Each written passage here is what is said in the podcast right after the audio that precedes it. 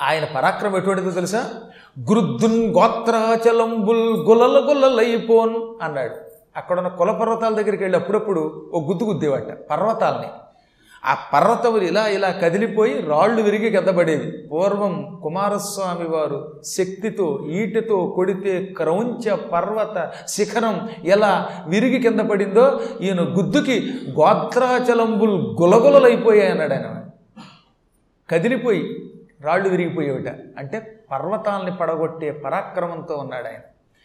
గదా యుద్ధం చేస్తే గద దెబ్బకి రాళ్ళు పగిలేవి. బాణం ఎక్కుపెట్టి వేశాడా? ఎంత దూరమైనా ఆ లక్ష్యం టక్కన ఛేదించేవాడు. అలాంటి నవయౌవనవంతుడి దగ్గరికి ఒకనాడు ఆ హిమాలయ పర్వతం చుట్టుపక్కల ఉన్న అరణ్యాలలో ఉన్న బోయవాళ్ళు వచ్చారు.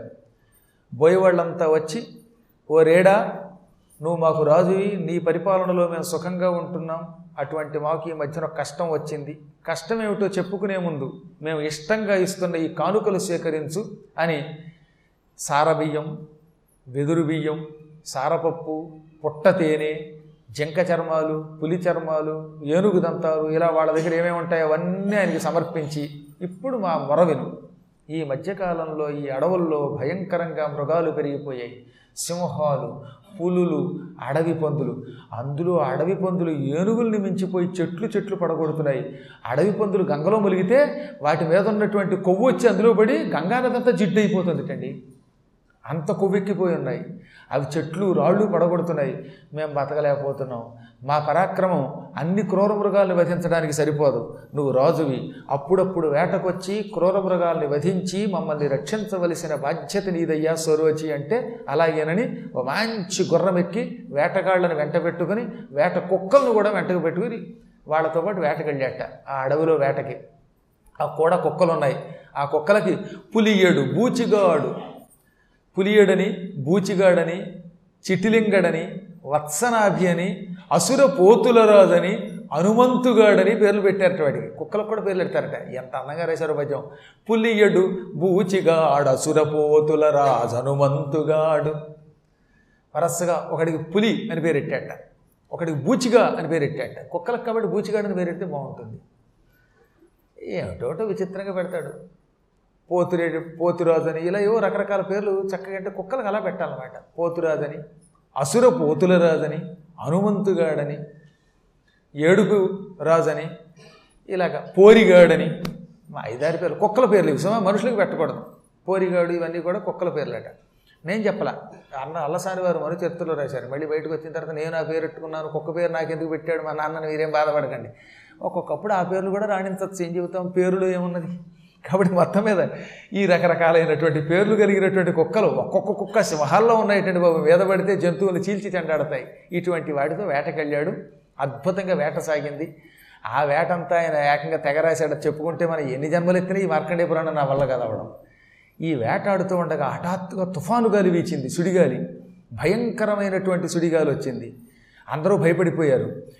చెట్లు పుట్టలు కదిలిపోయాయి. కుక్కలు ఎగిరిపోయాయి. ఈయన ఎక్కిన గుర్రం కదిలిపోయింది. కూడా వచ్చినటువంటి వేటకి సాయం వచ్చినటువంటి వేటగాళ్ళు కానీ బోయేవాళ్ళు కానీ ఏంట్రా ఈ గాలి అనుకుంటున్నారట? ఆ గాలిలో రక్షించు రక్షించు అని ఒక అరుపు వినబడింది. ఎవరు? ఎవరు? అనేలోపు మెరుపు తీగలో ఉన్న ఒక సుందరీమణి పరిగి పరుగుని వచ్చింది. మహారాజా మహారాజా రక్షించండి. అబలా భయపడకు. నేను రాజుని రక్షిస్తాను.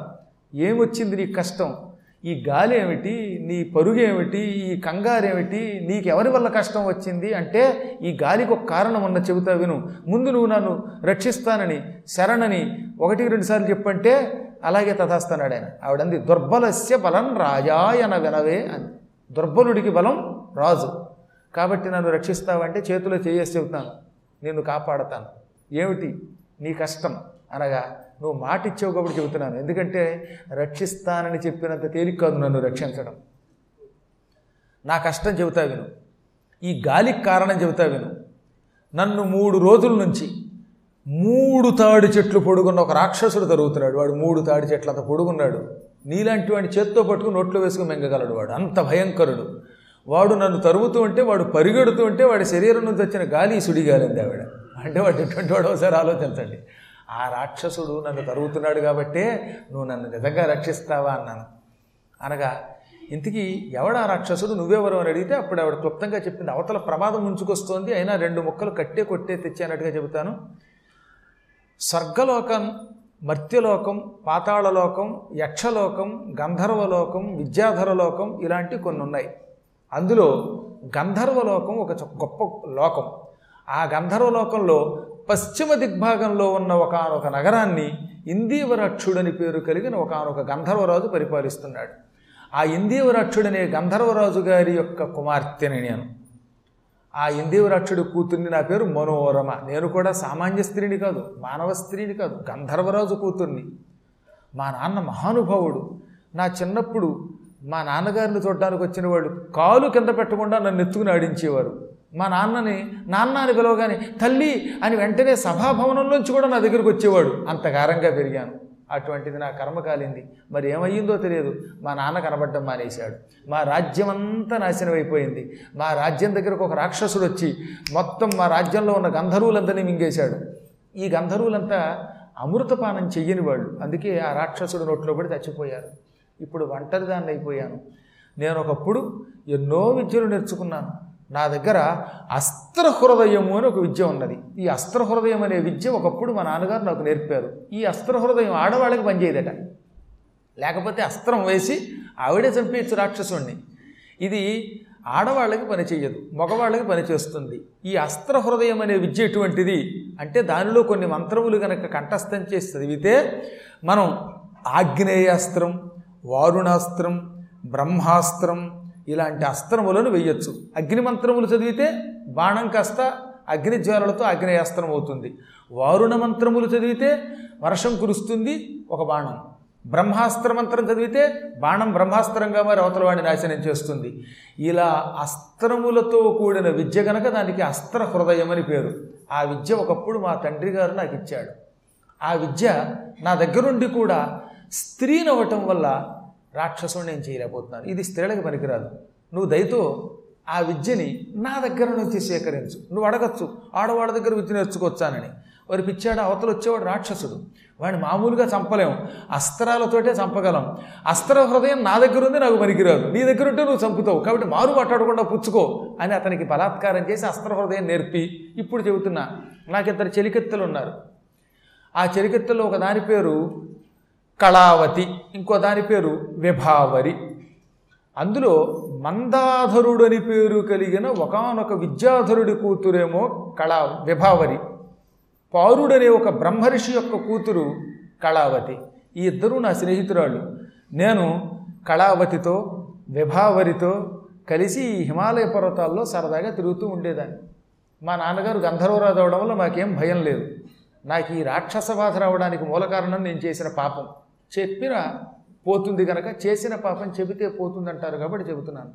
ఒక రోజున నేను నా చెలికెత్తలేని కళావతితో విభావరితో ఈ హిమాలయాల్లో సరదాగా తిరుగుతూ ఇక్కడున్న పువ్వులు కోసుకుంటూ ఆటలాడుకుంటూ ఓహోహో అందాలు చిందులయ్యే ఈ భూలోకం ఎంత బాగుంది అనుకుంటూ అనుకుంటూ ఓ చోటకు వచ్చాను. అక్కడంతా మంచు మంచు మంచు తెల్లని మంచు. ఆ మంచు దగ్గర ఒక కదులుతున్న కొద్దిగా కదులుతున్న బొమ్మ ఒకటి కనపడింది. ఇదేమిట్రా మంచు దగ్గర బొమ్మ ఏమిటి అనుకున్నాను. తీరా చూస్తే అది బొమ్మ కాదు ఒక ముసలాయన తపస్సు చేసుకుంటున్నాడు. బాగా ముసలాడిపోవటం వల్ల ఏమైపోయింది? జుట్టంతా తెల్లబడిపోయి మొహం మీద పడుతోంది. గడ్డం బాగా పెరిగిపోయింది అది తెల్లబడిపోయింది. ఆయన చర్మం మొత్తం ఇలా వేళ్ళాడిపోయింది కాబట్టి చర్మం ఏమో దూదిలో ఉంది. ఈ తెల్లని వెంట్రుకలు తల వెంట్రుకలు గడ్డం వెంట్రుకలు ఒంటిని కప్పేసాయి. దానివల్ల చూడడానికి ఆయన ఎలా ఉన్నాడనమాట పక్కన తెల్లని మంచు ఈ తెల్లని గడ్డంతో ఉన్న ఈయన ఒకే రకంగా ఉన్నాడు. ఈయనతో మంచు బొమ్మలో ఉన్నట్ట. కాకపోతే మధ్య మధ్యలో ఊపిరి వదులుతున్నాడు కనుక అంటున్నాడు కనుక ఆ ఊపిరి వల్ల మేసాలు అవి కదులుతున్నాయి. దాంతో కొంచెం ఇతరులో ప్రాణం ఉందని అర్థమైంది. అప్పుడు మేము కొంచెం దగ్గరకు వచ్చి చూసాం ఆయన ప్రపంచంతో సంబంధం లేకుండా అంత ముసలి ఒగ్గైపోయిన ఆ తెల్లమేసం తెల్లగడ్డం కలిగిన ఆయన కళ్ళు మూసుకుని జపం చేసుకుంటున్నాడు. నేను ఆశ్చర్యపోయాను. వీడు మనిషేనా? మరీ బొత్తిగా శరీరం ఎలా ఉంది ఏమిటి కళ్ళేవి కళ్ళు కూడా కనపట్లేదు పూర్తిగా ఈ జుట్టు పడిపోయింది. లోతుకి వెళ్ళిపోయే ముసలాడవడం వల్ల. నోరేది చెవులేవి ముక్కులేవి బొత్తిగా తెల్ల వెంట్రుకలు ఏదో ఊపిరి తప్పేమీ లేదు. భలే భలే. ఈ ముక్కు ఎక్కడుందో ఒకసారి చూస్తాను అని ఆ జుట్టు పక్కకి తీసి ఆ ముక్కుల్లో గట్టిగా పట్టుకుంది. పట్టుకుని పైకి లాగింది. అప్పుడు కొద్దిగా నోరు కదిలింది పోనీ అప్పుడైనా ముక్కు వదిలేచ్చుగా ఇదేదో నోరులో కనపడుతుంది అని వేళ్ళు ఎట్టి గట్టిగా ఇలా లాగింది. ఆ లాగడంలో పాపం ముసలాడు మొత్తం పళ్ళు ఊడిపోయి నోట్లోంచి నెత్తురు వచ్చేసింది. టక్కున కళ్ళు విప్పాడు ఆయన. ఇంత కళ్ళు అయిపోయాడు పాప. అంత కఠోర తపస్సుతో ఉన్న ఋషి. శరీరం ఎప్పుడైతే కృషించిపోతుందో ఈ బాధకి మెలకు వచ్చింది. మామూలుగా అయితే ఆయన ఎవరు బయటికి తీసుకురారు? ఆ సమాధిలో ఉన్నాడు. ఈవిడ బలాత్కారంగా గాయపరిచి ఆయన తపస్సుకి భంగం కలిగించింది. దాంతో ఆయన ఊడిపోయిన పళ్ళు లోపల రెండున్న పళ్ళుతో ఇలా పటపట కొరికి కళ్ళు ఇలా చికిలించి నీరసంతో ఏళ్ళ తరబడి తపస్సు చేస్తున్నాను. ఇంకొక రెండేళ్ళు తపస్సు చేస్తే నా తపస్సు సిద్ధించేది. ఇప్పటికి ఐదు వేల ఆరు వందల తొంభై ఎనిమిది ఏళ్ళుగా తపస్సు చేస్తున్నాను. రెండేళ్ళ తపస్సుతో తపస్సు పూర్తి మోక్షానికి పొందుతాననుకున్న సమయానికి దౌర్భాగ్యురాల నా తపస్సంతా పాడు చేసి సమాధి భగ్నం చేసావు ఇప్పుడు మళ్ళీ సమాధిలోకి అంతలా వెళ్ళలేను. ఏమొచ్చింది నీకు? హాయిగా ఆడుకోక నీలాంటి స్త్రీ పురుషులంతా మూలకు పోయి పాటలు పాడుకోక తపస్సు చేసుకునే వాళ్ళ మీద పడతారా? అని ఆ బాధ తట్టుకోలేక తపస్సు పాడైంది ఆరోగ్యం పాడైంది కదా. అందుకని నిన్ను రాక్షసుడు తరువుతూ ఉంటే గిజగిజలాడి ప్రాణభయంతో అటు ఇటు పరిగెత్తుకో Anh sẽ.